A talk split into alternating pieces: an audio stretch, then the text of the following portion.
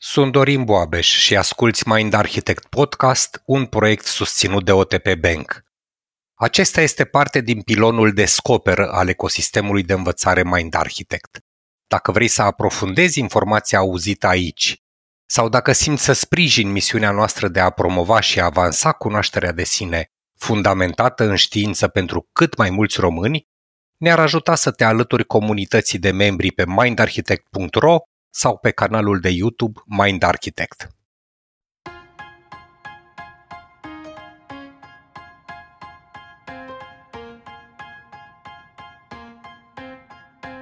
Ce fel de mesaj interiorizează despre sine un copil care este descris de cei din jur ca fiind nesociabil și coleric? Cum își poate gestiona acesta furia pe care o simte față de toate experiențele pe care le percepe ca fiind nedrepte? Cum poate ajunge, în viața adultă, să trăiască explozii de furie chiar și pentru lucruri mici și aparent neimportante și chiar și față de oameni pe care îi iubește. Cum poate toată această furie să ne aducă în punctul în care să spunem am obosit? În episodul de astăzi, Dana ne împărtășește propria sa experiență cu emoția furiei. Ne povestește despre cum și-a însușit această emoție ca fiind cea mai la îndemână, dar și despre cum a ajuns să ignore și să reprime alte emoții în proces descoperim alături de ea și ce a făcut în procesul său de reîmprietenire cu toată paleta de emoții, dar și cum a reușit să transforme furia din agresivitate în asertivitate.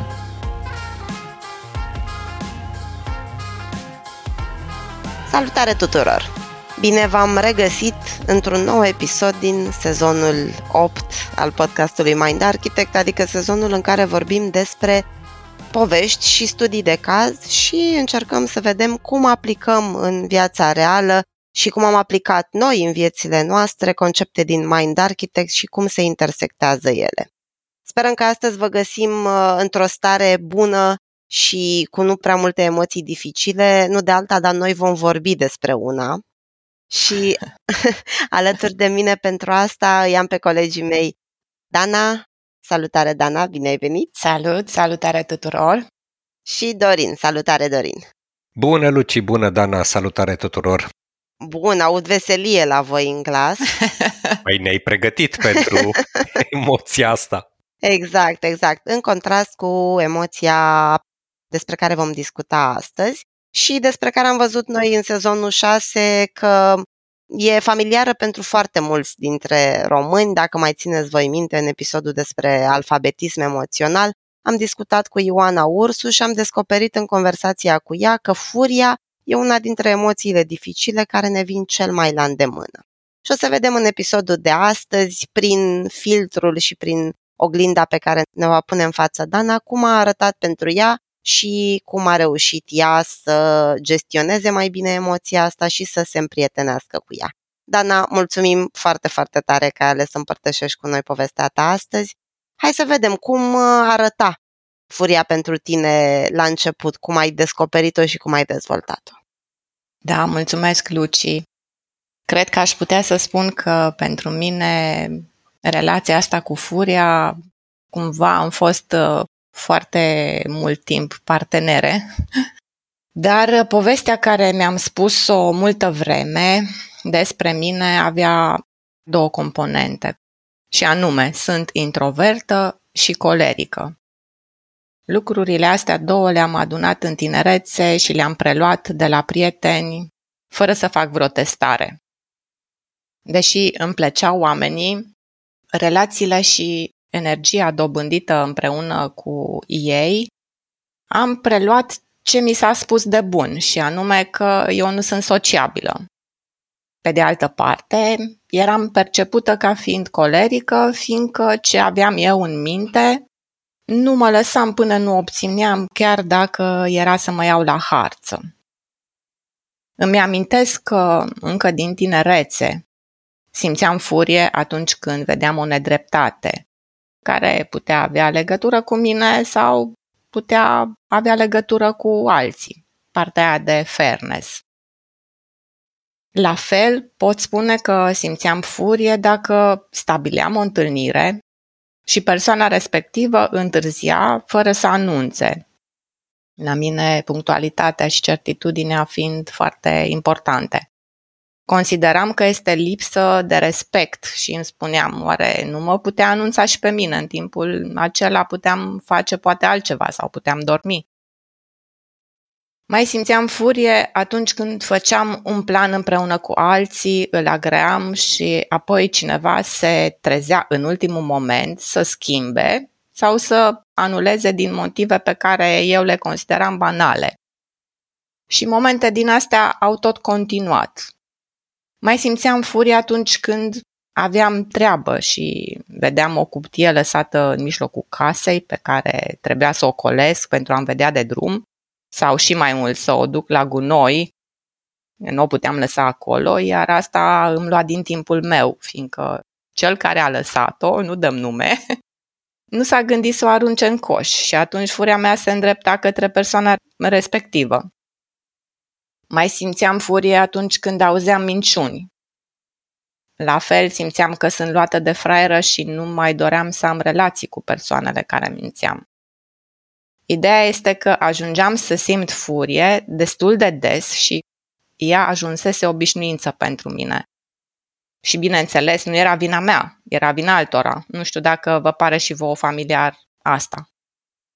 Puțin prea, aș zice, și eu chiar sunt curioasă, o să te întreb cum ai reușit să nu mai simți sau să simți mai puțină, poate, pentru că rezonez cu multe dintre exemplele tale, Dana.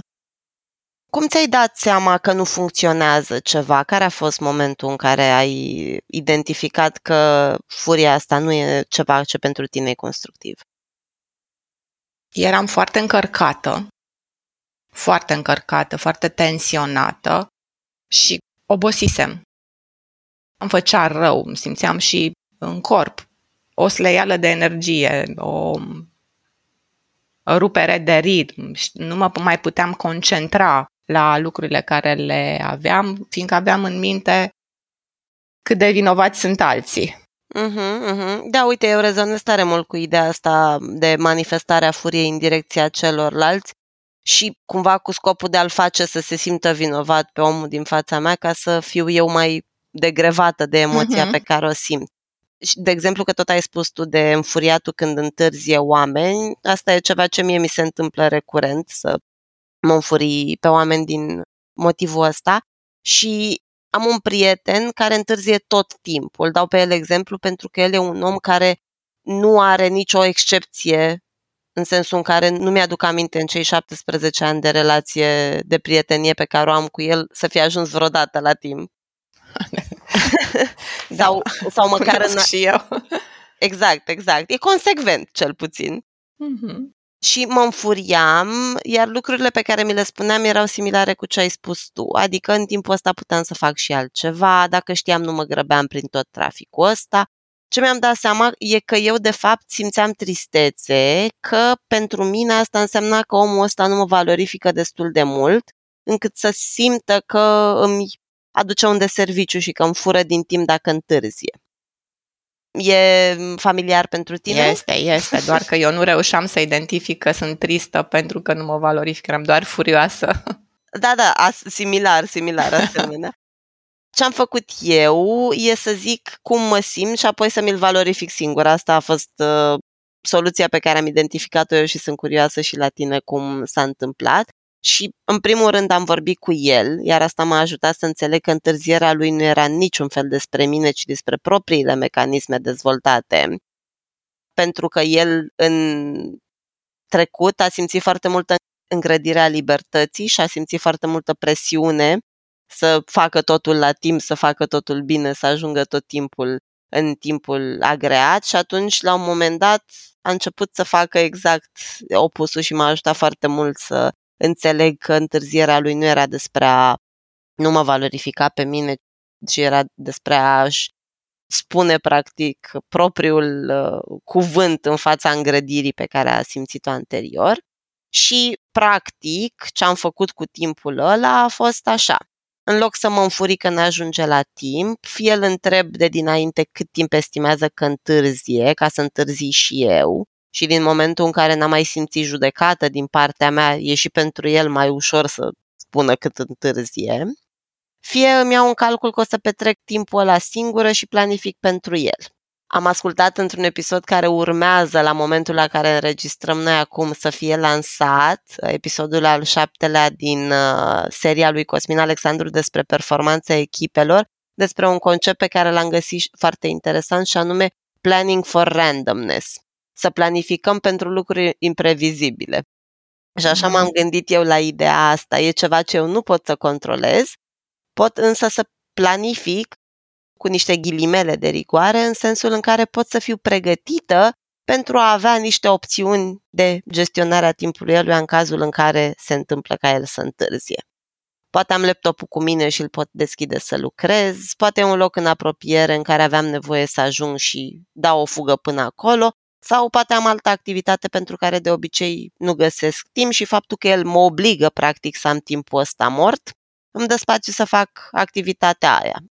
Astea sunt lucrurile care au funcționat și au avut sens pentru mine. La tine, Dana, cum s-a întâmplat? Mm, la mine până... Deci până la un moment dat îmi aduc aminte că eram furioasă pe Dorin, că el era cel mai des la îndemână, să zic, că nu face nimic pentru a veni în întâmpinarea nevoilor mele, chiar dacă eu îi le adresasem. Și vă spun de momentul ăsta cumva pentru că atunci am conștientizat foarte clar că eram foarte obosită. Mi-aduc aminte și acum momentul că era în jurul orei 11 dimineața. Deci în prima parte a zilei nu aveam niciun motiv să fiu obosită și am realizat că am obosit să fiu furioasă. Am simțit că mi se lasă umerii jos dintr-o dată nu am mai simțit furie la momentul ăla și am conștientizat faptul că eram de o perioadă bună tot furioasă, am uitat să zâmbesc, am uitat să râd și ce am mai conștientizat, un lucru foarte important pentru mine, că nu îmi place de mine așa cum sunt. Și am decis în momentul ăla că trebuie să fac ceva în direcția asta, să fac eu pentru binele meu. Eu, bineînțeles, rezonez foarte mult cu ceea ce spui și mă recunosc acolo și îți mulțumesc că ai zis că nu dai nume, dar uh, clar mă recunosc și uite, aș începe cu două exemple. Deci acela cu lăsatul lucrurilor prin casă, de exemplu, care te înfuriau și într-adevăr simțeam furia asta din plin sau când mai dădea exemple cu schimbările de planuri, datorită furiei pe care o descrii și pe care, cum ziceam, o primeam din plin, am învățat că e ceva care e important pentru tine și foarte bine că descrii, că adresai nevoile. Asta pentru mine însemna că mă struduiam să fiu atent la nevoile tale. Și uite, chiar uh, dau un exemplu acum, în luna august, în 2022, anul în care suntem, noi ne-am făcut un Excel cu planificarea anului 2023, adică concediile, lucrurile pe care plănuiam să le facem împreună. Am învățat că deși pentru mine are destul de puțin sens să fac asta cu un an înainte, tu aveai nevoie și pentru tine și pentru relația noastră contează.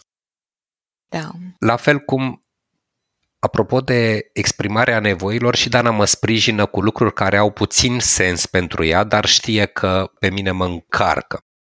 Și la mine furia e o emoție destul de rară, însă intens trăită, mai ales printr-o reacție de tip flight, de fugă.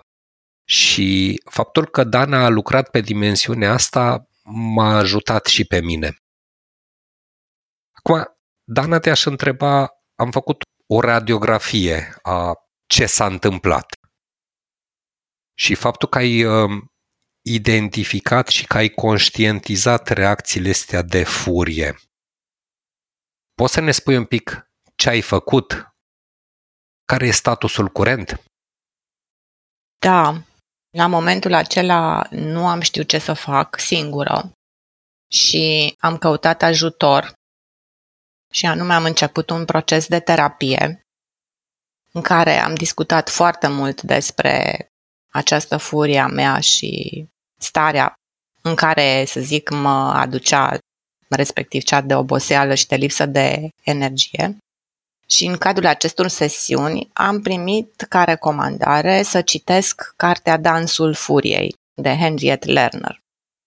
O carte care mie mi-a schimbat viața. Asta am mai uh, spus în anumite produse de ale noastre. De la primele pagini citite, am avut un sentiment puternic de frustrare însoțită de furie, fiindcă mi-am dat seama că vorbește despre mine și despre vina mea, nu a altora, așa cum eram eu obișnuită să fac. Am trecut de cele primele pagini și am descoperit foarte multe lucruri care se întâmplau și altora, în care m-am regăsit, în care sunt exemple sau mai bine spus propuneri de cum să ne gestionăm, cum să ne dăm seama de noi. Deci a fost primul meu pas în care să dau seama de mine și de emoția aceasta a furiei, invitându-mă să mă uit și să mă întreb de ce sunt nervoasă de fapt, ce ascunde la fiecare pas această furie a mea. Am luat capitol cu capitol și unde am rezonat, am pus în aplicare în mod intenționat, pe rând, pași pe care repetam și lucram la mine. Îmi ieșa. Îmi ieșa poate acum un anumit pas pe care îmi propuneam, după care elefantul revenea, revenea cu ce era lui familiar, era mult mai ușor să mă înfuriu decât să mă întreb ok, acum de ce sunt nervoasă și ce aș putea să fac și de ce trebuie neapărat să dau vina pe cineva, hai să mă uit la mine. Dar uh, acest demers mi-a luat ceva vreme, un an, poate și mai mult. Nu neapărat spun că am și rezolvat cu totul, dar uh, am simțit foarte multă încurajare și din partea procesului de terapie și din faptul că vedeam că lucrurile pot să stea și diferit față de cât mă gândeam eu. Am învățat despre tipurile de atașament, care m-au ajutat foarte mult să-mi dau seama că tipul meu de atașament anxios mă invita la neliniște, am încercat să identific în terapia mea momentele care au fost create în copilăria mea și să văd că acum mă ajută sau nu mă ajută în prezent. Am învățat despre filtre și percepții. Ce am învățat de fapt aici a fost că pot să văd și din alte perspective lucrurile. Uite, aici simt nevoia să intervin pentru că pe lângă faptul că ai învățat, mie mi se pare extraordinar că Dana le-a introdus și în limbajul uzual. Deci noi în conversațiile din ultima vreme, în momentul în care o aud pe Dana exprimându-se și spune, uite, prin filtrele mele eu așa văd, tu prin filtrele tale cum o vezi? Faptul că exprimă, uite, eu acum simt furie, lucruri care în conversațiile noastre nu se întâmplau. Deci vreau să subliniez faptul că pe lângă conștientizarea și lucrurile pe care Dana le-a învățat, am observat și pusul în practică. Și apropo de furie, m-a ajutat foarte mult să și conștientizez și eu și apropo și de exprimarea nevoilor să le înțeleg mult mai bine. Da, am vrut să învăț și despre limbajele de iubire. Și nu doar citind, Asta cumva îmi pare mie foarte relevant că mai mult decât să citim niște informații și mai mult decât să poate să ne regăsim în ele, pentru mine a fost foarte important să și aplic lucrurile. Cum spunea și Dorin, am identificat că noi avem limbaje de iubire diferite. Încercăm să venim în întâmpinarea nevoilor celuilalt, pe limbajul lui, nu întotdeauna ne iasă și ce am realizat la mine că comunic foarte mult prin limbajul meu de iubire, prin a oferi prezență, atenție, ceea ce pentru partenerul meu de cuplu poate e diferit. Și am învățat încercând, experimentând, provocând, exact. trăind. Exact, uite, apropo de limbajele de iubire, avem și un book expreso despre această carte. Apropo de limbajele de iubire, pentru Dana, limbajul principal de iubire este petrecerea timpului împreună, pe când pentru mine este serviciile. Și pe lângă conștientizare revin la ideea de exprimare a acestor lucruri, pentru că eu exprimam iubirea făcând diverse servicii, gen în fiecare dimineață să-i fac cafeaua sau shake-ul, să îi aduc apă, lucruri de felul ăsta și aveam dificultăți în a înțelege eu ce înseamnă timp petrecut împreună. De exemplu, mergeam împreună la dans și eu simțeam nevoia să o întreb, asta pentru tine înseamnă timp petrecut împreună? Și mm-hmm. am mhm. spunea nu. Pentru că noi mergem acolo împreună, venim împreună, acolo poate mai dansăm și cu alții, pentru mine nu înseamnă timp petrecut împreună, îmi spunea Dana. Și m-a ajutat foarte mult, de exemplu, a ne alinia pe limbajele de iubire. De ce? Pentru că nefăcând niște lucruri sau exprimându-mă doar în limbajul meu de iubire, ducea tot la furie. Eu încercam, dar uh, ceea ce se acumula acolo era tot furie. Eu așa înțeleg, Dana. Înainte de a continua conversația din acest episod, vă reamintim că el este parte din pilonul Descoper al ecosistemului de învățare Mind Architect. Dacă vrei să aprofundezi informația auzită aici sau dacă simți să sprijini misiunea noastră de a promova și avansa cunoașterea de sine fundamentată în știință pentru cât mai mulți români, ne-ar ajuta să te alături comunității de membri pe mindarchitect.ro sau pe canalul de YouTube Mind Architect. Așa este și exact ca să revenim la furie, că asta este cumva o consecință a faptului că eu am lucrat mult cu mine și la fel cu siguranță și tu, este o consecință a faptului că putem înțelege că ceea ce ne este familiar nouă și mai ales faptul că nu exprimăm nevoia sau nu știm să exprimăm nevoia, asta duce la frustrare și la furie. Aș mai continua să vă spun că am învățat despre emoții. Am învățat că în spatele furiei se ascundeau alte emoții pe care nu le puteam accesa. Și avem și un întreg sezon despre emoții pe Mind Architect, sezonul 6. Am mai învățat că eu sunt responsabilă pentru gândurile mele și că eu trebuie să fac lucruri pe care mie să-mi fie bine, nu să aștept de la alții și aici au fost foarte mult de lucru cu mine, pentru că obișnuința mea era ok, uh, mă enervez foarte ușor, uh, altcineva este de vină. Și mi-a fost foarte greu să învăț că de mine depinde buna stare a mentalului meu, să spun așa. Uite, aici simt iarăși nevoia să intervin, că spuneai înainte că ai învățat că în spatele furiei se ascund alte emoții, apropo de da. sezonul nostru despre emoții. Aș vrea să relatez o întâmplare chiar de săptămâna trecută. Îi povesteam Danei că am fost undeva cu mașina, ieșisem din București și m-am oprit la o benzinărie să alimentez.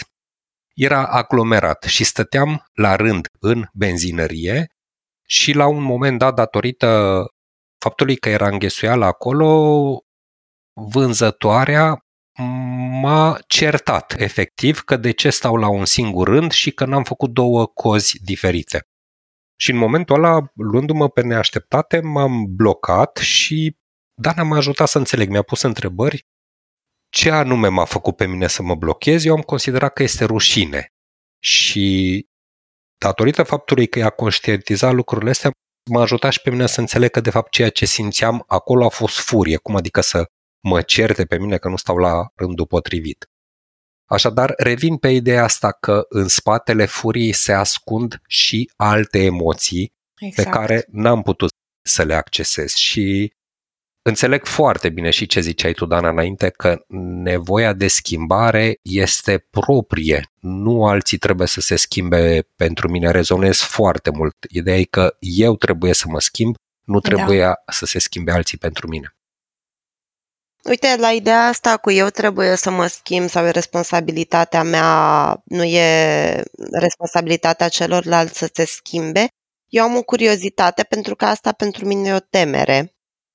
Și vreau să întreb cum ai făcut-o, Dana, sau cum ați făcut voi, dacă e familiar și pentru tine, Dorin, să puteți să implementați ideea asta, dar fără a trece din extrema e vina celuilalt în cea în care e vina mea, eu trebuie să mă schimb, eu, eu sunt greșit. Foarte mișto întrebare, Luci, că am trecut și prin partea cu e vina mea. N-am stat foarte mult acolo pentru că, în primul rând, am înțeles așa, că n-are cum să fie mereu vina altuia. Asta a fost mai ușor de înțeles pentru mintea mea. Și faptul ăsta m-a dus cumva la concluzia că atunci s-ar putea să fie vina mea.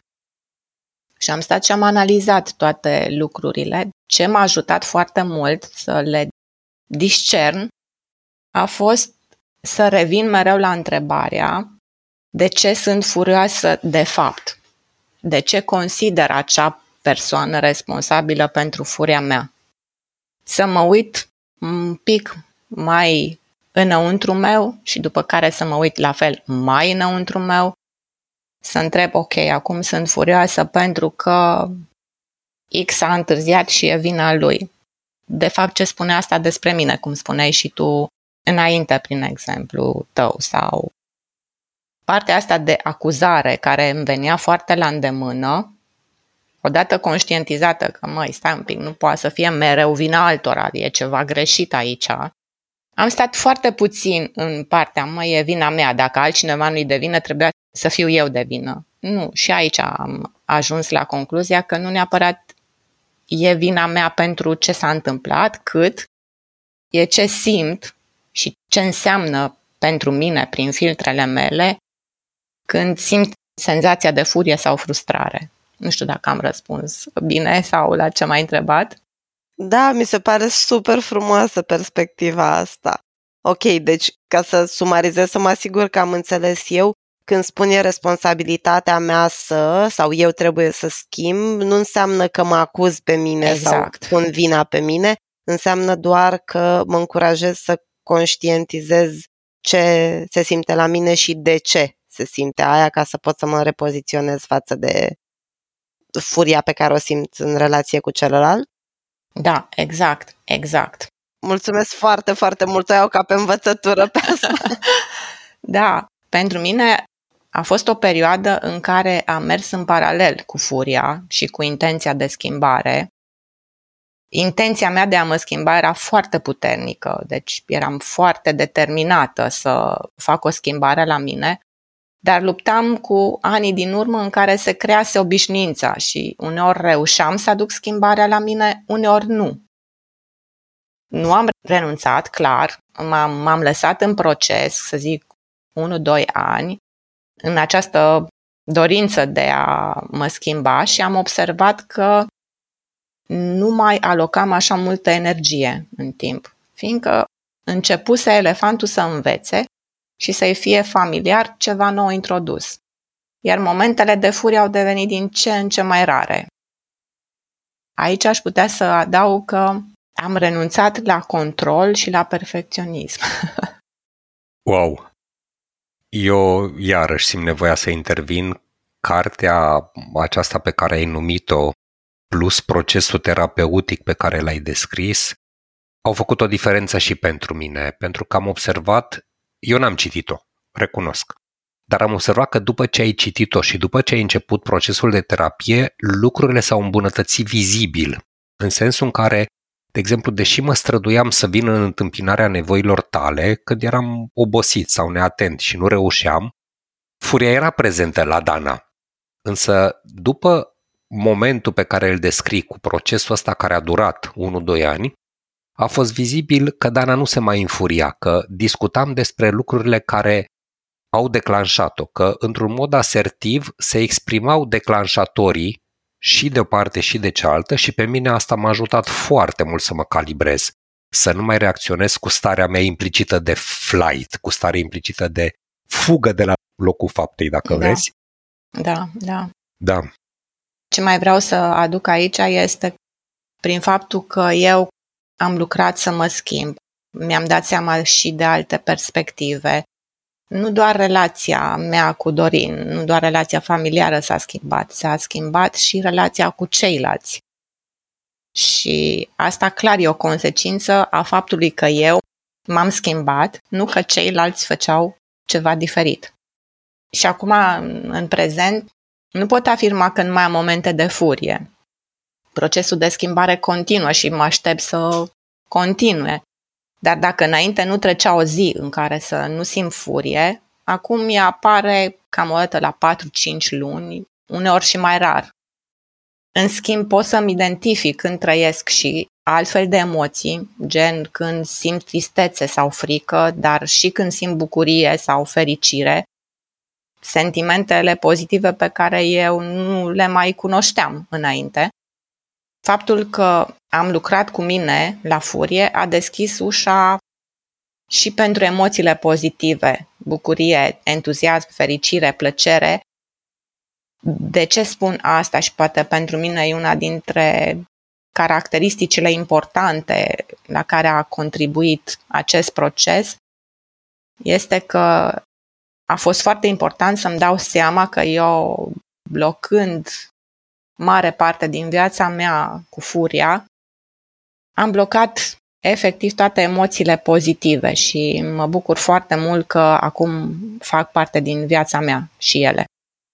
Wow, asta mi se pare extraordinar. Deci faptul că ai amintit aici că ți-ai dat voie și pentru emoții pozitive, bucurie, entuziasm, fericire, plăcere, pot să confirm faptul că în momentul în care exista foarte multă furie, mie mi-era greu să identific. O fi bucuroasă, o fi fericită, dar de ce nu-i Cred. fericită? Că uite că sunt... De ce e tot timpul furioasă? Și aveam astfel de lucruri. Cred că ne apropiem de finalul acestui material și v-aș invita să tragem niște concluzii. Aș invita-o pe Luci să tragă niște concluzii la conversația pe care tocmai am avut-o și Dana, mulțumesc tare că ai împărtășit exemplele personale despre furie și ceea ce a însemnat pentru furie, ca să o punem un pic în contextul la ceea ce descriai la început, Luci, cu conceptele care ne-au ajutat din Mind Architect pentru aplicarea asta a furiei. Cum am putea trage niște concluzii? În primul rând, eu mulțumesc încă o dată, Dana, și îți mulțumesc și ție, Dorin, pentru că cred că în echipa dintre voi doi a ieșit foarte frumoasă conversația de astăzi. Și mă bucur că ați adus în conversația atât de multe concepte din Mind Architect, pentru că exact asta e scopul sezonului ăstuia, să vedem cum anume se intersectează și la Dana am văzut că vorbim atât despre ideile pe care le pune psihologa Harriet Lerner în uh, cartea Dance of Anger sau Dansul Furiei, despre care spuneam noi că există și un book espresso în Mind Architect, intră în conversație și conceptul stilurilor de atașament, filtrele, cele cinci limbaje ale iubirii pe care le-a adus tu în conversație, Dorin, din cartea lui Gary Chapman, dar și întreg sezonul despre emoții, din care de altfel e inspirat și episodul de astăzi. Și eu câteva idei foarte importante pe care mi le-am luat și o să o iau în ordinea în care le-am înregistrat eu ca fiind extrem de relevante. În primul și în primul rând, e important ca atunci când simțim furie să înțelegem de unde vine emoția asta și dacă ea într-adevăr este furie, pentru că, așa cum am povestit noi și în episoadele din sezonul 6 despre frică și despre tristețe, uneori emoțiile alea pot fi mascate tot de furie. E important să acceptăm locul din care vine furia și să ne luăm o formă de responsabilitate pentru procesul ăsta de conștientizare și de acceptare a sursei furiei noastre și la fel și pentru procesul de a deveni asertivi în felul în care o manifestăm, căci noi așa, Dana, Da, cum spuneai exact. și tu, e la noi să spunem ce anume ne înfurie și să clarificăm pentru omul din fața noastră ce avem nevoie să se întâmple ca să simțim mai puțină furie. Deci, conștientizare, acceptare a sursei furiei, înțelegere, respectiv comunicare a lucrului sau lucrurilor ăstora către omul din fața noastră și, dacă vreți, eu așa am înțeles-o de la tine, Dana, o formă de repoziționare. Da, eu aș mai adăuga aici o motivație puternică în a fi diferiți, în a vedea alte perspective. Cu ce scop e motivația de a fi diferit și a vedea alte perspective? Pentru că nu neapărat e un uh, proces ușor și poate ne dorim să nu mai fim furioși sau să nu mai fim frustrați. Și mai sunt poate și alte persoane ca și mine care simt asta și e nevoie, pe lângă acceptare, înțelegere, de lucru și de repetiție în a exersa perspective diferite, în a pune în practică aceste perspective diferite, în a nu renunța când nu ne iasă și a continua. Iar pentru mine, ideea principală cu care rămân din conversația curentă plus tot ce am vorbit noi în episoadele anterioare este că, deși furia este o emoție dificilă, putem să ne construim o relație sănătoasă cu furia.